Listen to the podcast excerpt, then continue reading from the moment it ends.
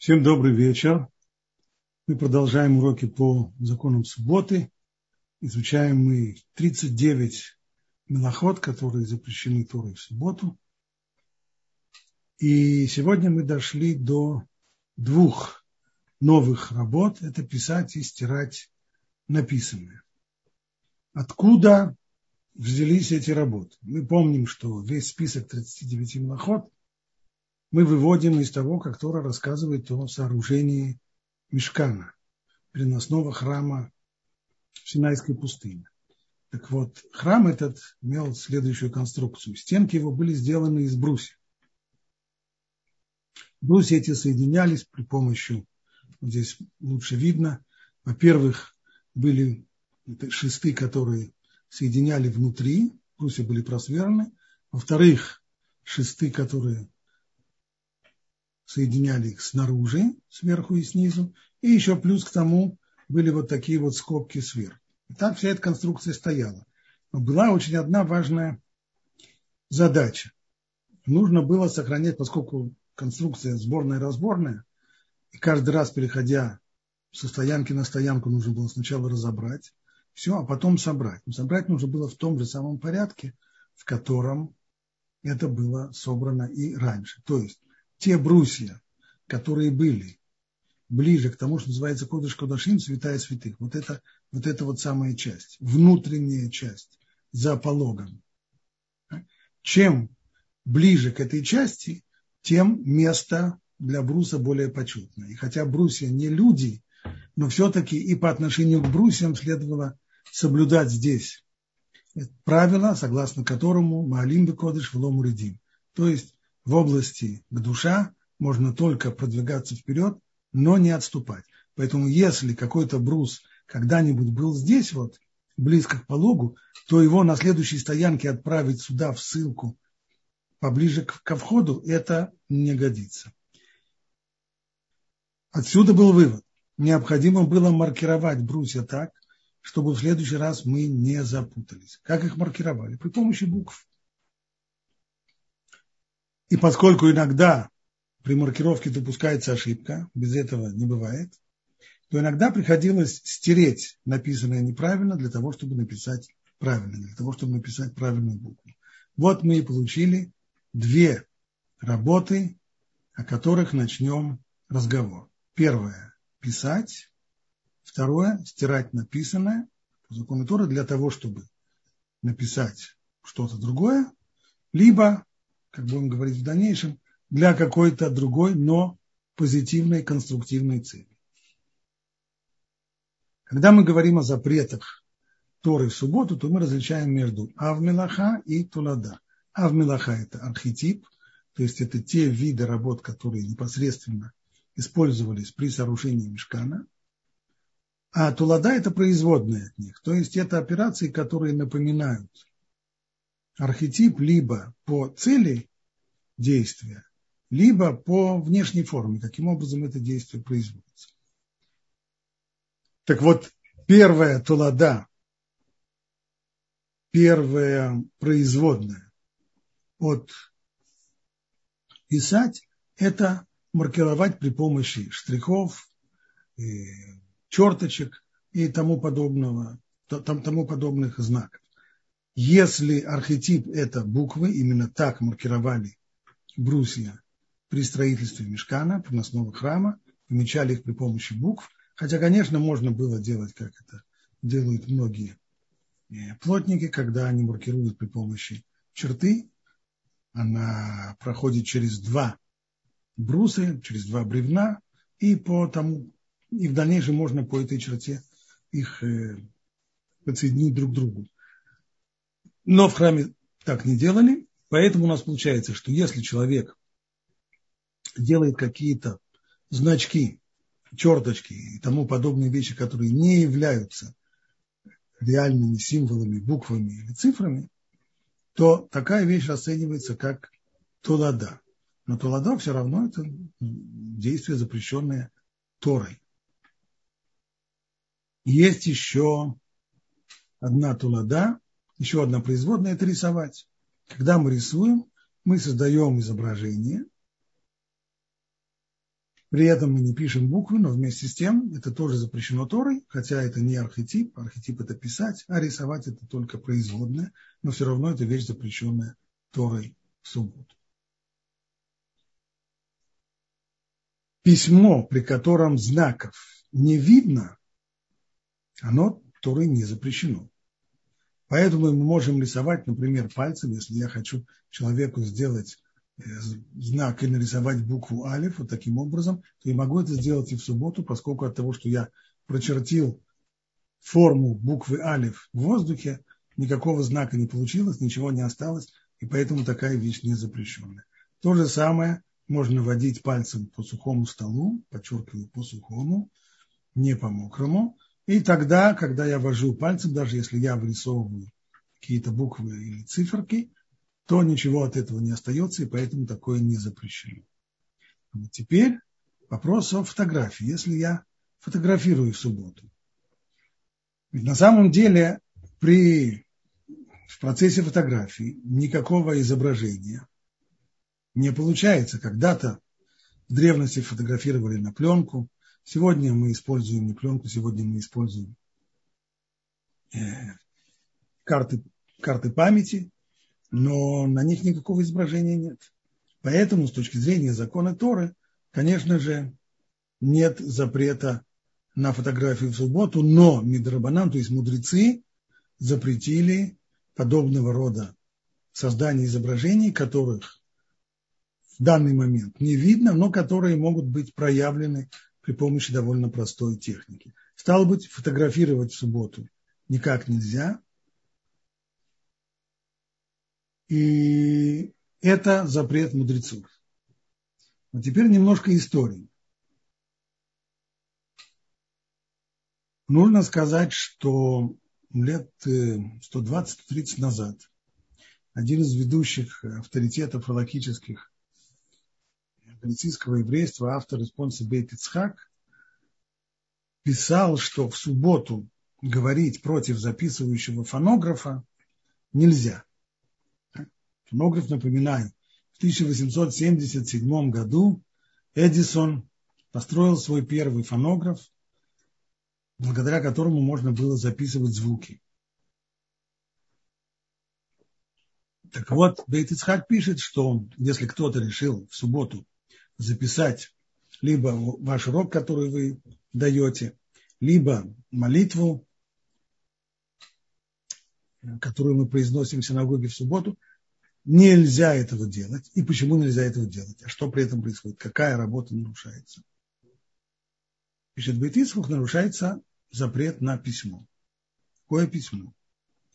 При техника записи звука на фонографе такова, что там возникают э, знаки.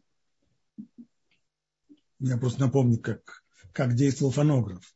При помощи иглы, что от мембраны передавалось колебание на иглу, а эта игла проделывала бороздки в цилиндре. Вот здесь вот виден этот цилиндр, использовался в основном восковой цилиндр, и таким образом производилась запись звука, а потом уже на основе этого звукового вот звуконосителя из воска делались уже и пластинки, которые можно было в дальнейшем и проигрывать. Так вот, если мы посмотрим на диск звуконосителя, то он, оказывается, весь исчерчен. Также будет исчерчена и пластинка. Знаю, молодые люди сегодня, пользовались ли они когда-нибудь в жизни этими пластинками, но старшее поколение еще помнит эти пластинки, помнит еще э, патефоны, проигрыватели, всю эту технику, при, при помощи которой э, благодаря игле проигрывались эти пластинки. Так вот и получается, что поскольку цилиндр звуконосителя оказывается исчерченным, то мы нанесли здесь знаки, и хотя букв здесь нет, но, по крайней мере, знаки здесь, черточки существуют, а мы говорили, что делать знаки, подобные черточкам, в субботу, это, если это не архетип, не авмилаха, но, по крайней мере, это тулада, то есть это запрещено, и это запрет Торы. Нужно сказать, что в ряде книг был сделан вывод, что если так, то нельзя в субботу производить и магнитофонную запись. Люди, которые это писали тогда, еще магнитных дисков не было, но, по крайней мере, были тогда магнитные пленки. И они считали, что если нельзя записывать на фонограф, то нельзя делать записи и на магнитофон тоже, ибо возникают при этом, при этом запись. Запись, конечно, никакая не возникает, потому что, в отличие от фонографа, то есть, э, авторам этих книг, очевидно, всерьез никто не сумел объяснить, какова техника записи на э, магнитные носители. Никаких черточек, никаких знаков вообще там нет. И речь идет об изменениях в магнитном поле и о поведении электронов. То есть это вещи, которые письму достаточно сложно понять, это даже тем, кто физику знает, а уж тем более это сложно им объяснить таким несведущим людям, как я. Но, по крайней мере, совершенно очевидно, что никаких знаков, никаких черточек там нет и в помине. Поэтому запись на магнитные носители, и в том числе на, а также на карте, на карты памяти, эс эс ди и подобного рода карты, при этом не происходит никакого письма. И под запрет письма это не подпадает снова по закону Торы. Но поскольку это такое письмо, которое можно проявить, подобно тайнописи, как можно прочитать в шпионских романах, о шпионах, которые пишут письма таким образом, что ничего на листе бумаги не видно, но затем при помощи несложных техник можно это проявить и окажется текст. Так вот, поскольку изображение, которое мы фиксируем при помощи фотоаппарата, оно остается как файл на, на карте памяти, и затем его можно будет и распечатать. Поэтому мудрецы подобного рода вещи запрещают, так что запрещено мидарабанан, запрещено фотографировать в субботу. Хочу напомнить один из общих принципов субботних законов, мы к нему часто возвращаемся. Тора запрещает мелахот, субботние работы, только в том случае, если они делаются так, как это принято у людей делать и в будни. В тот момент, когда они делаются измененным образом, то, что называется бешинуй, то тогда это может быть запрещено только мудрецами, но никак не может быть запретом Торы. По отношению к письму, ну, самый простой пример, если человек пишет левой рукой, я имею в виду, что он правша. Правша, который пишет левой рукой, или левша, который пишет правой рукой, делает это несподручно, измененным для него образом, и поэтому подобного рода запись запрещена только мудрецами, но не запрещена законом Торы. И хочу только здесь подчеркнуть, что это верно по отношению к такой тонкой работе, как письмо.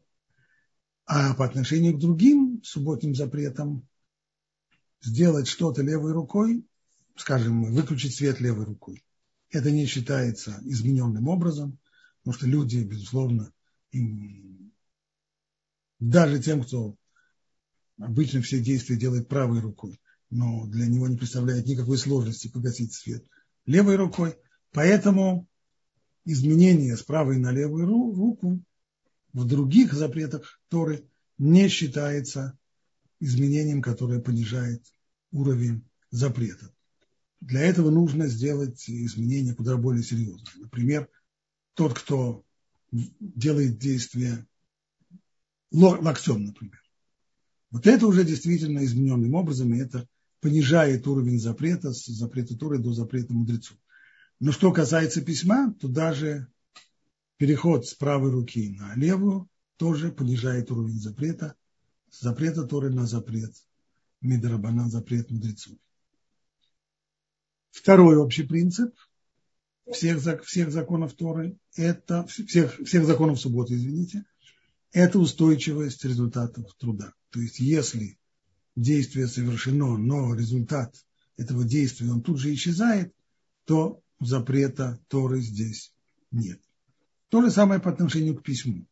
То есть знак, который запретила Тора рисовать, выписывать в субботу, это тот знак, который может сохраниться в течение существенного времени. Какой именно промежуток, это вопрос достаточно сложный, но, по крайней мере, совершенно ясно одно, что та надпись, которая вообще не может сохраниться, она явно не запрещена Торой, а запрещена только мудрецами. Пример этому, скажем, если кто-то рисует на песке, или кто-то пишет буквы на запотевшем окне, на стекле, поскольку эти записи очень быстро исчезнут, то здесь запрета Торы нет, это запрет только мудрецов. Ну и на обычно задаваемый вопрос, а какое нам дело, это запрещено Торой или запрещено мудрецами, сразу отвечу, что в, обычной, в обычных ситуациях, простых, разницы вроде бы нет. И это запрещено, и это запрещено. Это запрещено Торой, и это запрещено мудрецами. Но в целом ряде форс-мажорных обстоятельств могут быть, безусловно, серьезные, э, серьезная разница. В том числе, например, э, серьезно обсуждался вопрос. Есть серьезная проблема, когда человек попадает в больницу в субботу, и если это происходит в Израиле, где персонал больницы евреи, не все, конечно, есть и арабы, но достаточно большое количество евреев, что происходит, если производятся записи, а при приеме человека в больницу всегда производятся записи. Так вот здесь было, запись делать необходимо. Без записи в медицине, в больнице нет возможности работать. А здесь было, было предложение делать такие записи, которые запрещены только мудрецами, а не, чтобы не было здесь нарушен запрет Торы. Необходимость в этом есть, поскольку забота о жизни и здоровье человека в данном случае превалирует, и необходимо сделать записи. Но у нас есть принцип, что чем, чем менее строг запрет, лучше нарушать менее строгий запрет для спасения людей в субботу, чем нарушать строгий запрет. Так вот, было, было предложение делать записи такими, таким образом, такими чернилами, которые больше суток не продержатся, а в Муцей Шаббат можно будет уже переписать это нормальными чернилами. Тогда, когда, вел, когда велась эта дискуссия, тогда еще компьютерной записи не было, речь шла о записи чернилами. И по, такой вопрос серьезно обсуждался. Но это не наша тема, поскольку на сегодняшний день все это ушло серьезно в прошлое. Вот то, что для нас сегодня очень актуально, это вот какой вопрос. Когда человек пишет так, как мы сегодня пишем.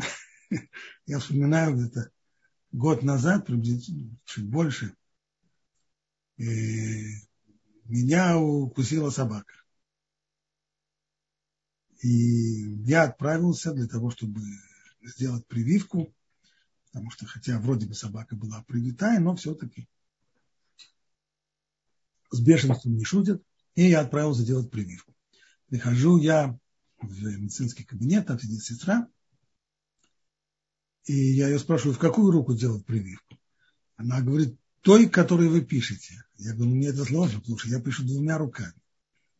Я уже десятки лет пишу исключительно при помощи клавиатуры. И когда я последний раз держал ручку, ну, может быть, для того, чтобы расписаться на банковском чеке, а во всех остальных случаях я записываю при помощи клавиатуры, так что я пишу двумя руками. Вот это наш сегодняшний вопрос. Когда текст набирается на клавиатуре, и при этом он высвечивается на экране компьютера, либо на экране смартфона, других каких-то электронных приборов, как мы к этому относимся? Рассматривается ли это как письмо или нет? Нужно сказать, что среди авторитетов предыдущего поколения, когда этот вопрос впервые возник, и тогда он уже обсуждался, есть два мнения. Мнение первое – это мнение Рав Шломо Залман Ойербах, зехер цадик левроха.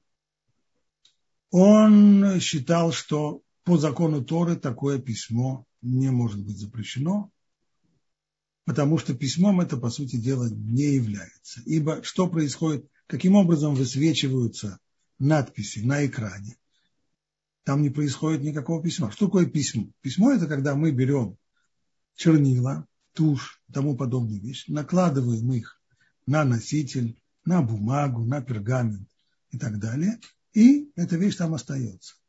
Но что касается текста, который высвечивается на дисплее, то там не происходит ничего, что напоминает хоть отдаленно процесс письма. Просто зажигаются, подобно тому, что зажигаются огоньки, светодиоды и так далее. На что это похоже? Сказал Рав Ойербах. Вот представьте себе, возьмет кто-нибудь, сегодня оказалось, есть такая область искусства, рисунки при помощи свечей. Кто-нибудь возьмет свечки и из них нарисует, при помощи свечек нарисует какой-нибудь рисунок или напишет свечками какое-нибудь слово, имя, или при помощи свечек на, на торте напишут мазаль тов и так далее. Кто-нибудь скажет, что это письмо? Нет, мы просто выстроили свечки таким образом, что они вместе, по ним мы можем прочитать букву. Но письмом, по крайней мере тем, что Тора называет письмо, это не стало.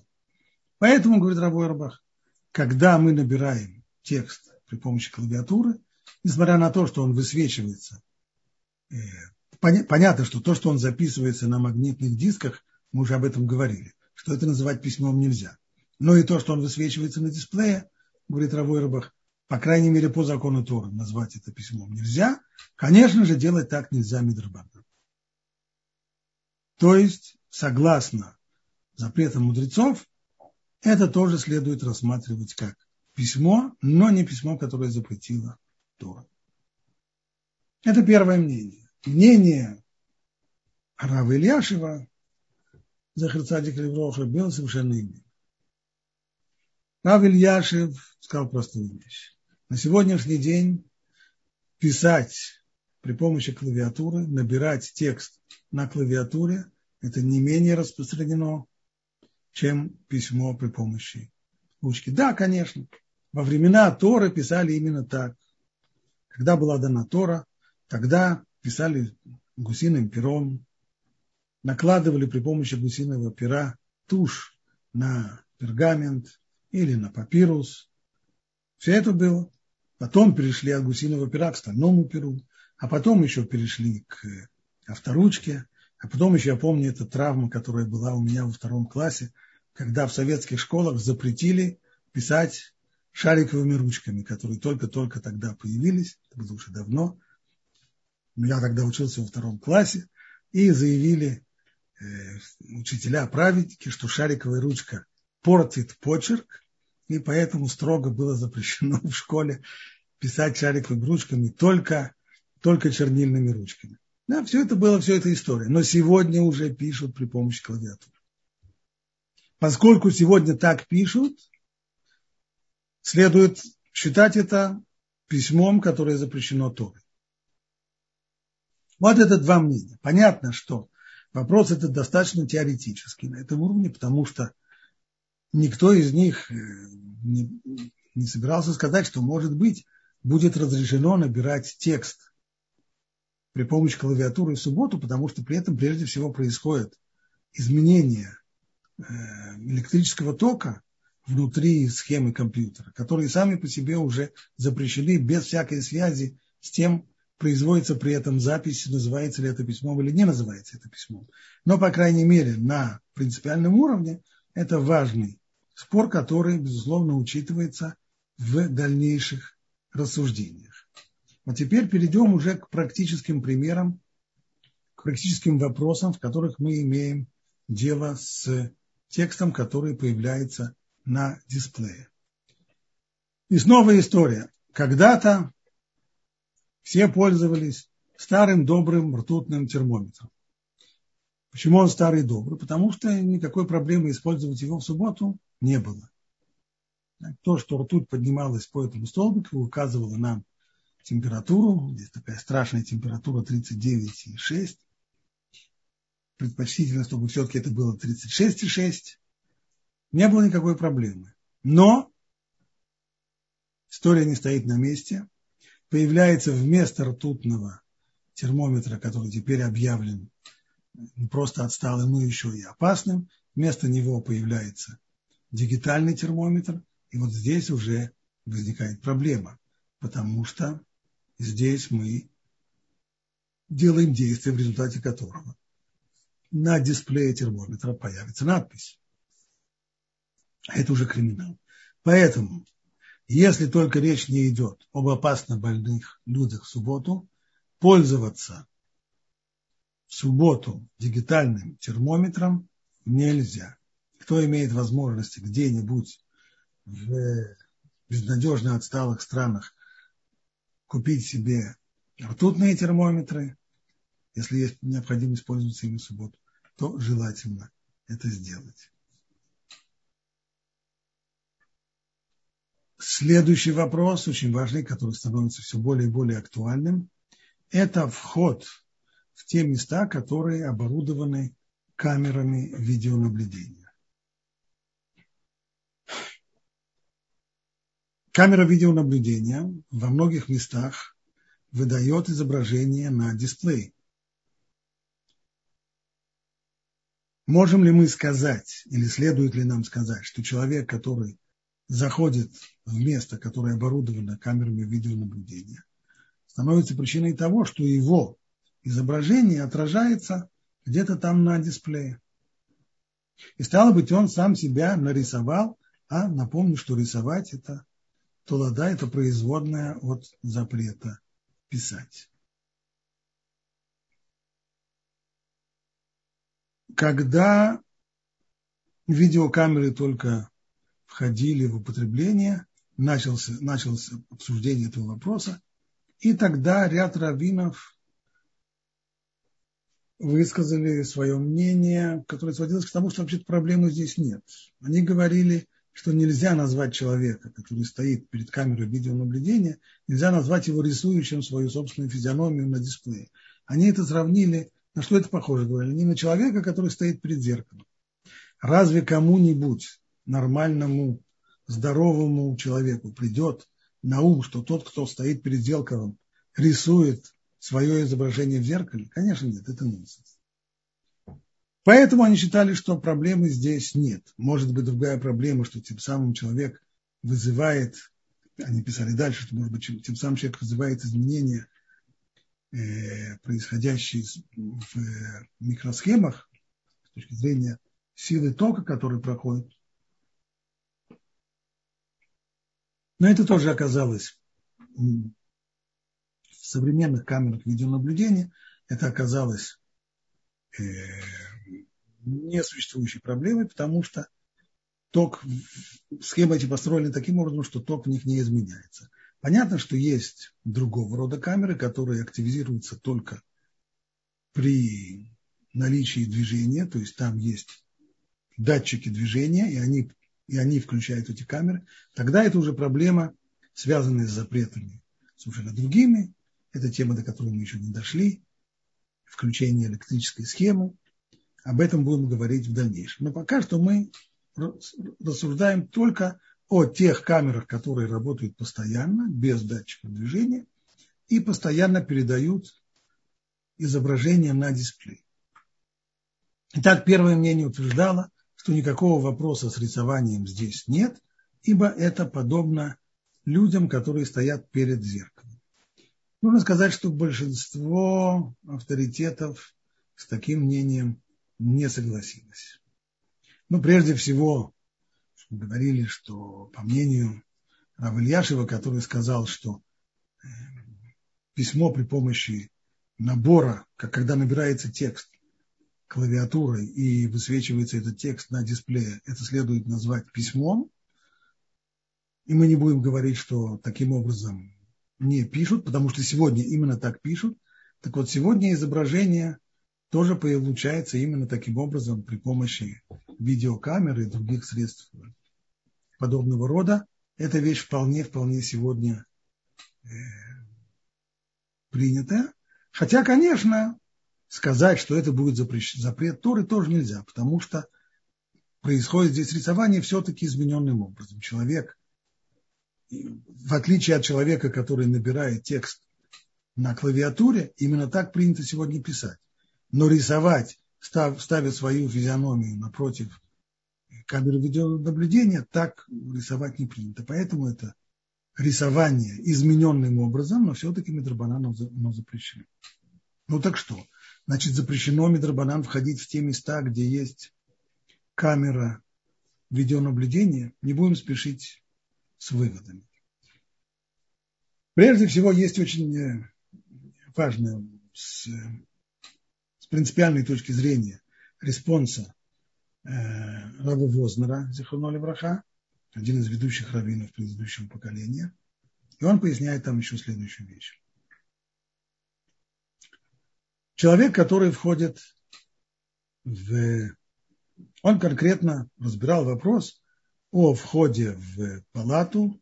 Человек пришел навестить, скажем, свою жену, которая находится в родильном отделении в субботу, а ее палата снабжена камерами видеонаблюдения, и медсестры у себя в комнате постоянно смотрят, и таким образом муж, который входит в эту палату, его изображение отражается на дисплее в комнате у медсестры. Понятно, что у мужа нет никакого намерения оставлять свое изображение на дисплее кого бы то ни было. Он не собирается сейчас фотографироваться. Стало быть, это даваший момент КВН, то есть он делает разрешенное действие, заходит в комнату, у которого есть запрещенный побочный эффект, а именно появляется его изображение на дисплее. Но вместе с тем, говорит Рав Вознер, мы когда-то разбирали, что подобного рода действия, если побочный эффект этот неизбежен, то называется псик рейши вилой амут, оторви голову так, чтобы не умер, невозможно оторвать голову так, чтобы не умер, и невозможно пройти мимо камеры видеонаблюдения так, чтобы твое изображение не появилось на экране. Стало быть, такая вещь должна быть запрещена, но здесь еще один важный теоретический момент. В том случае, когда человеку совершенно нет никакого дела до этого побочного эффекта, то называется псик рейши делониховой. То есть это действительно неизбежно, но ему это совершенно до, до лампочки. То в таком случае это, только, это запрещено только мидрабана. Плюс к тому, говорит Рав Вознер, вообще, и это снова один из общих принципов всех работ, запрещенных в субботу. Млехет Махшедет, то есть намеренное действие должно быть сознательное, намерение, но когда человек не делает никакого конкретного действия, он просто идет. Он идет и заходит в комнату. Он не сделал при этом никакого действия. Он не подставил свою физиономию под камеру видеонаблюдения. Он просто зашел. Такое действие, даже если оно приводит к результату, который может быть описан как работа, запрещенная в субботу, он никогда не будет запрещен Торой, он будет запрещен только мидрабанан. У нас получается, что запрет снижается в своей строгости уже дважды, то есть в результате двух действий, двух совершенно разных факторов.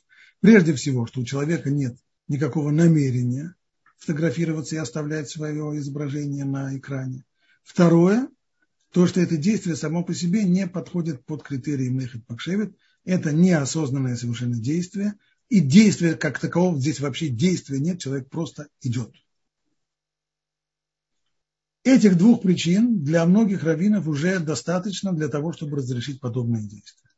Другие, в том числе тот же Рав Вознер, говорят, что можно, что это разрешение действует только там, только в тех случаях, когда есть тому необходимость. Ну, а поскольку навестить жену в родильном отделении – это, безусловно, необходимость, поэтому он разрешает, разрешает э, зайти в комнату, где, где есть э, камеры видеонаблюдения.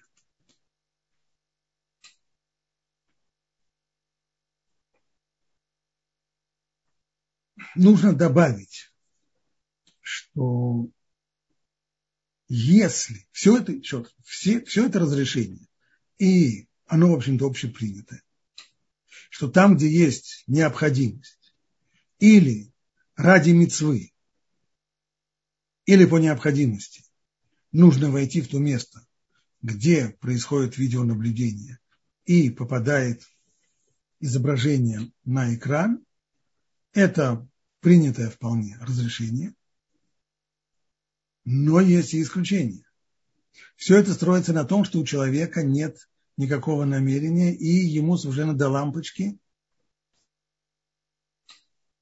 изображается ли его физиономия на дисплее или нет. Но вот в случае, я вам расскажу конкретно, в случае со мной, когда я в первый раз с этим столкнулся, я был за границей. И за границей, поскольку власти очень боятся терактов, то они требуют, чтобы синагога, как лакомый кусочек для террористов, чтобы синагога была оборудована камерами видеонаблюдения. Значит, есть, прежде всего, есть охранник, плюс к тому у входа камера видеонаблюдения, и охранник может наблюдать за всем тем, что происходит около двери.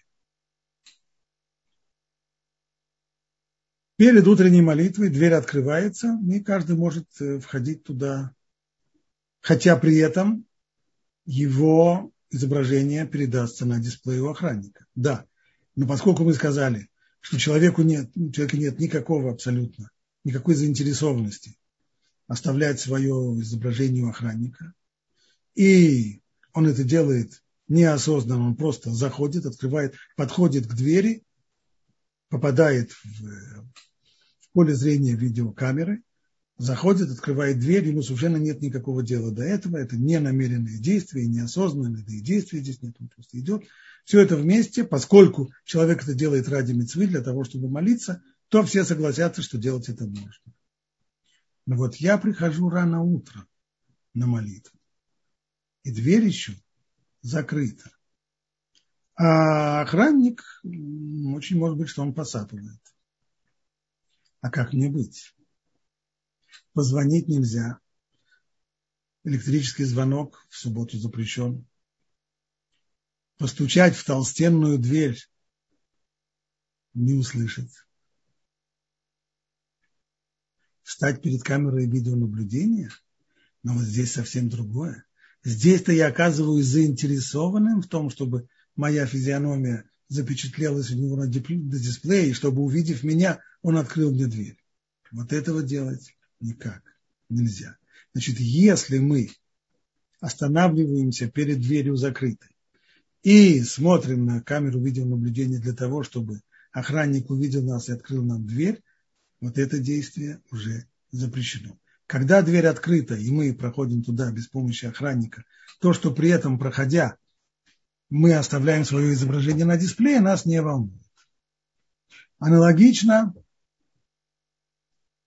нас не волнует и проход по улице. Сегодня, как когда-то мы говорили только о необходимости войти в помещение, которое оснащено камерами видеонаблюдения. Но сегодня человек, который ходит по центральным улицам, а на центральных улицах есть магазины, у которых есть камеры видеонаблюдения, он все время попадает в объективы этих камер. Я уже не говорю о том, что во многих городах есть еще камеры видеонаблюдения полиции.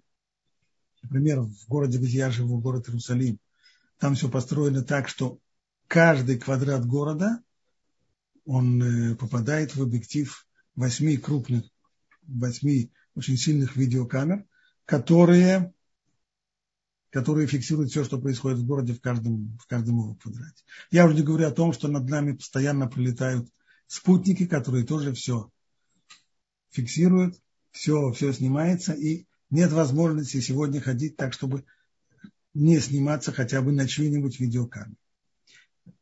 Из всего того, что сказано было выше, в этом нет никакого запрета. Можно выходить на улицу в субботу и направляться в синагогу, при всем при том, что мы постоянно оказываемся снимаемыми, потому что это мы здесь не делаем никакого действия, мы просто идем, не делается никакого осознанного действия для того, чтобы сфотографироваться на эту видеокамеру какого-нибудь шпионского спутника или, или видеокамеру полицией, а уж тем более мы в этом не совсем заинтересованы.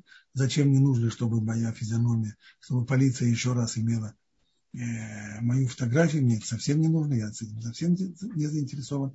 Поэтому такое действие не запрещено, можно ходить гулять по улицам, несмотря на камеру видеонаблюдения. И единственная проблема, с которой мы столкнулись, это когда человек становится намеренно перед камерой, перед видеокамерой для того, чтобы его увидели охранник или кто-нибудь и открыл для него дверь.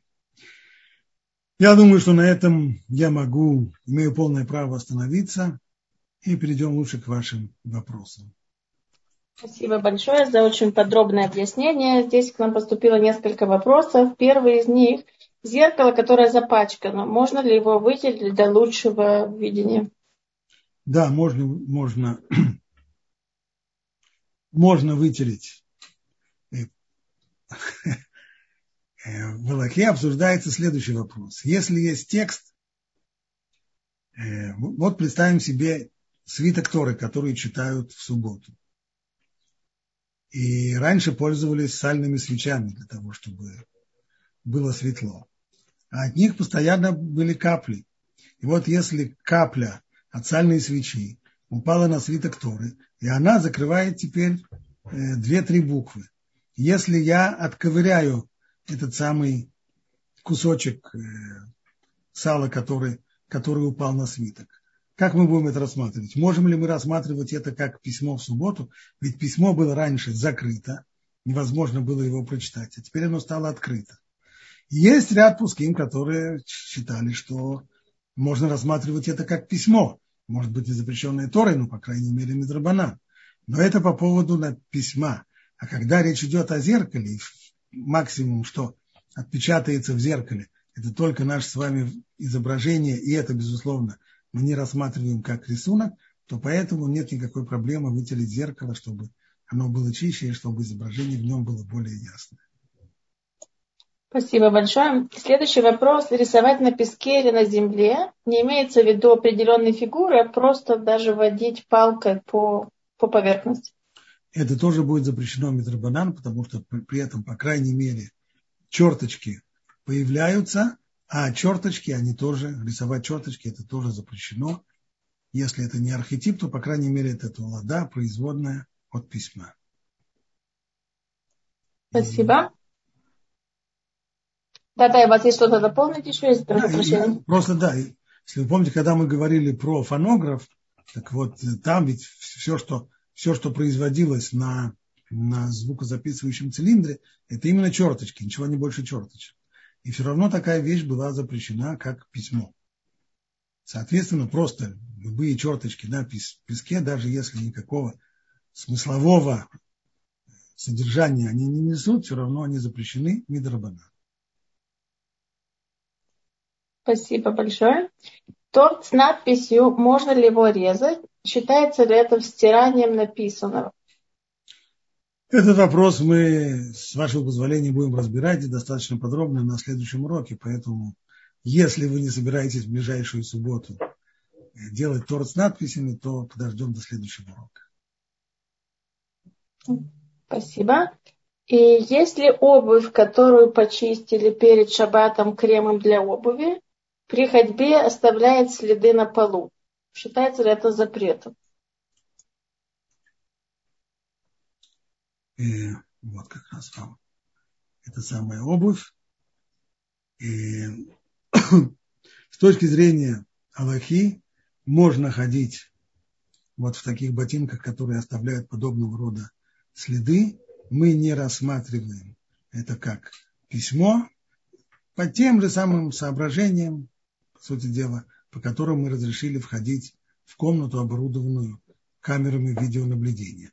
Потому что все, что здесь есть, это только ходьба, человек не делает никакого, никакого действия, не только намеренного, но даже не намеренного, он просто идет, и к тому же это псик рейши вилой амут, то есть ему нет никакого резона и никакой заинтересованности совершенно, чтобы оставлять свои следы на песке или на мягком грунте, поэтому, по крайней, по крайней мере, когда у человека есть необходимость выйти на улицу и пройти манипуляций, для того, чтобы отправиться в синагогу, для, для того, чтобы выгуливать детей и так далее, то все это достаточные причины для того, чтобы мы подобного рода вещь разрешили. Так что можно ходить в субботу в обуви на рифленой подошве, которая оставляет рисунки и надписи и так далее.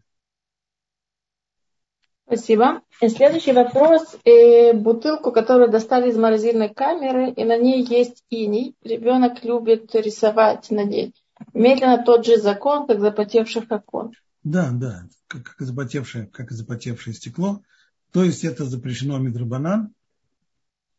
И если ребенок уже в таком возрасте, когда он понимает, что можно сделать, а что нельзя, надо ему сказать, что не пиши. Точно так же, как мы в субботу не рисуем фломастерами на бумаге, также мы, почти так же мы не рисуем на иней.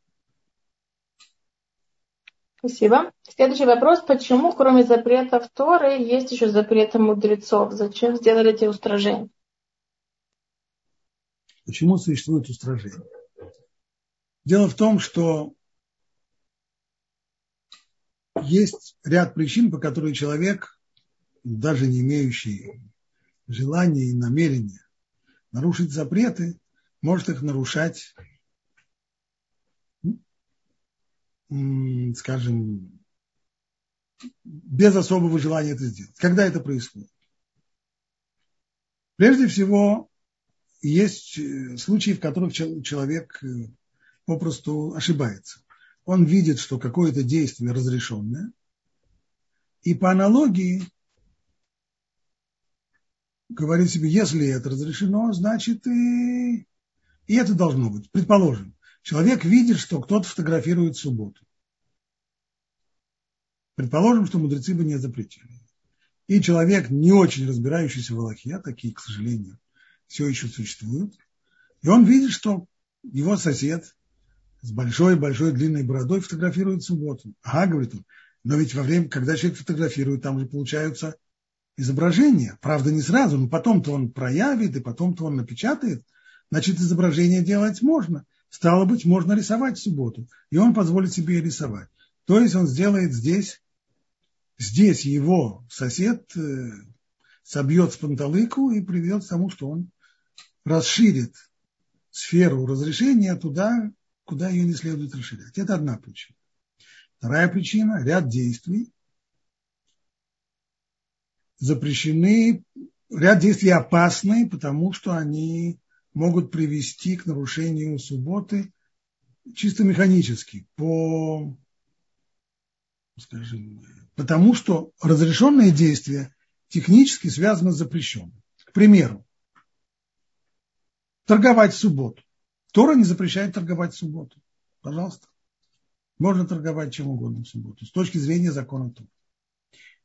Но каждый человек, кто хоть раз занимался торговлей, знает, что торговля связана постоянно, ежедневно, ежечасно с записью. Мы должны записать, что мы продали, сколько денег мы получили. Мы должны выписать человеку квитанцию, что он уплатил. Мы должны и так далее. Без, нет торговли без записи. И поэтому, если мы Если Тора, и, и Тора действительно не запрещает торговать в субботу, если останется такой запрет, то очень часто человек, продав что-нибудь машинально, даже не подумав, а машинально сделает запись при помощи ручки или при помощи клавиатуры, что у него там есть, и только потом вспомнит, что на самом-то деле сегодня суббота, и на самом деле делать этого не следовало, но будет уже поздно. Вот все эти опасения, они приводят к тому, что мудрецы пользуются здесь тем, что мы называем логикой сапера. То есть устанавливают ограду вокруг закона. Логика сапера следующая. Если он должен поставить ограждение вокруг минного поля, он вынесет их хотя бы за несколько метров от того места, где минное поле заканчивается. Потому что если он этого не сделает, то человек, который по ошибке не заметит его ограждений, сделает лишний шаг вперед, и это будет его последний шаг. Чтобы этого не случилось, выносится заграждение на несколько метров вперед, чтобы даже если человек по ошибке зашел внутрь, чтобы это не было для него летальным исходом. И именно такая логика, это не изобретение мудрецов, А это требование самой Торы, потому что в самой Торе написано «Ушмартемет мишмарти», то есть вы охраняете мою э, стражу. То есть есть у нас стража, то, что нужно соблюдать, это законы Торы, и само соблюдение законов Торы нужно еще охранять. Каким образом? Вот так вот, строя ограду вокруг закона. И вот это то, что мудрецы и делали. И понятно, что если бы не запреты мудрецов, то мы постоянно налево и направо нарушали бы и запреты Торы, не имея на это. Делали бы это по ошибке, не, несознательно, но это бы было постоянно. Поэтому и существуют эти запреты. Их уровень ниже, то есть это не такие строгие запреты. В целом ряде случаев они могут быть разрешены, как, например, тот случай, который мы сегодня разбирали, когда человек заходит в комнату с камерами видеонаблюдения, а в ряде случаев на них разрешения нет.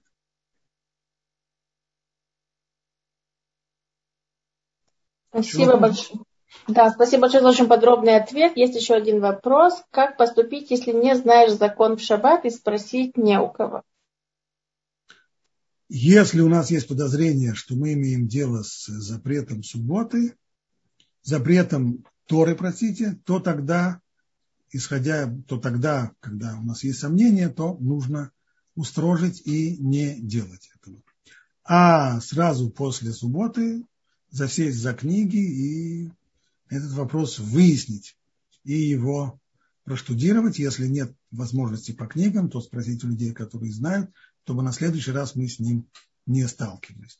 Если максимум, что может быть, это только запрет мудрецов, мидрабанан, то тогда, если у нас есть сомнения, то можно лакель и разрешить себе это действие. Спасибо. Здесь поступил еще один вопрос. Можно ли давать уроки Торы в субботу при последующей оплате после субботы? Это тема, которую тоже мы затронем на следующем уроке. Это тоже называется Схар-Шаббат. И, безусловно, это связано с запретом письма. Мудрецы запретили получать деньги за работу, которая делается в субботу, из опасения того, что кто-нибудь либо тот, кто платит, либо тот, кто получает, запишет этот самый факт. И разрешили это только в определенных условиях. О том, в каких условиях это разрешено и какие для этого, какие для этого существуют условия и детали, об этом мы поговорим подробно на следующих уроках. Не будем забегать. Спасибо. Здесь есть еще несколько поднятых рук. Мы попытаемся включить микрофон, чтобы озвучить ваши вопросы. Татьяна, мы включаем вам микрофон. Спасибо, добрый вечер. Добрый вечер. И все добрый. А, у меня такой вопрос. У нас в Амстердаме а, в синагоге иногда наним, ну, вообще-то нанимают человека, потому что все равно м, есть камера, все равно, чтобы войти, нужно воспользоваться электрическим таким замком, открыть дверь, м, и нанимают человека не еврея, как я понимаю, насколько я знаю. И если люди опаздывают, то все-таки иногда приходится звонить в звонок. Это значит тоже криминал. Это криминал, да, звонок криминал. Следует. Ясно. Вот. Потом еще такой, такой вопрос про камеры. В наше время камеры не только э, передают изображение полицейским или кому бы то ни было хозяину дома, но обычно идет запись. Эта запись хранится довольно долгое время. Да. Как запись, да. Запись сама по себе без вывода на дисплей не представляет проблемы. Угу. Только если полиция потребует там, через пять дней что-то. Даже, даже так, потому что то, что происходит, то, что происходит сам, сама запись, на, процесс записи на магнитном диске, либо угу. на эс эс ди не является, во-первых, не является... Э, не является письмом, это раз. Mm-hmm. С точки зрения электричества, если только эти камеры не связаны с датчиками движения, а запись идет постоянная, то изменение электрического тока тоже там не происходит. Mm-hmm. А, Поэтому... то, что это... Понятно, да. А то, что это остается как бы все-таки... Есть изображение, я бы не хотела бы, допустим, чтобы там, может быть, меня записывали. Наверное, да, никто я... из нас не хочет лишний раз, ну, лишний да. раз составлять свои... Как... Свои физиономии, конечно. Абсолютно но лишние. Да. Абсолютно лишние. Поэтому, так что, если нет, То есть если, если запись идет вслепую и не выводится ни на какой дисплей, угу. то это вообще не, это, это не проблема при, при отсутствии датчиков движения. Датчики движения – это уже хуже.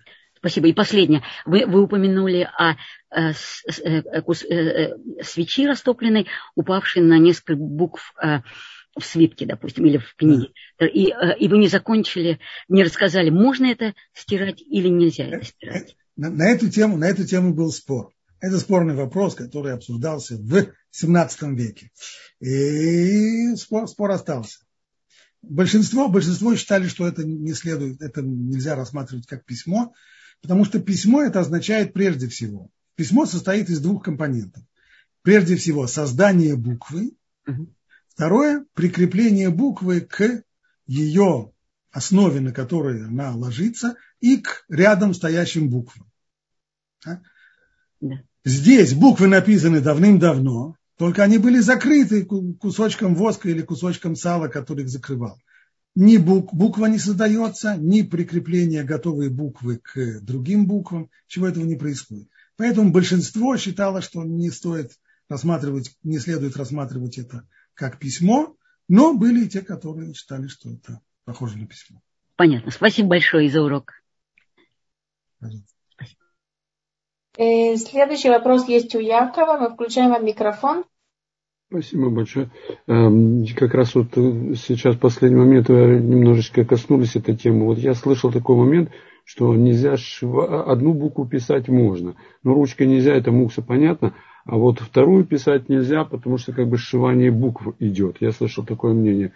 В уроке вы об этом не говорили. Это, это не мнение, это ошибка. Имеется в виду по закону Торы человек нарушил запрет Торы, если написал две буквы. А если он написал только одну букву, то он, точнее, он не просто нарушил закон Торы, а если бы был храм, то тогда ему нужно было бы принести очистительную жертву за грех. А если он написал только одну букву, тогда он нарушил запрет Торы, но сэкономил на жертве на грех, поэтому ему не придется за триста долларов покупать барашка, чтобы принести его в храм. Никакой разницы больше между одной буквой и двумя нету. Одну букву написать запрещено тоже законом Торы. Это даже не запрет мидрабанан. Это запрещено Торы. Только нет очистительной жертвы за грех. Вот и все. А вот если, допустим, ребенок играет типа в лото, будет складывает А плюс Б, это можно? Это мы будем... Я опять должен сказать, что это тема следующего урока. Мы подробно будем это разбирать. Спасибо, спасибо. Я здесь слышал об этом, но... Хотел бы просто уточнить. Большое спасибо за урок. Спасибо. И следующий вопрос есть у Бати. Бати, у вас включен микрофон. Вы можете задать свой вопрос. Добрый вечер. День добрый. А, да. Вечер уже. А, да. Спасибо большое вам за урок. А допустим, в синагоге кто-то спрашивает, какая, где находится недельная параша.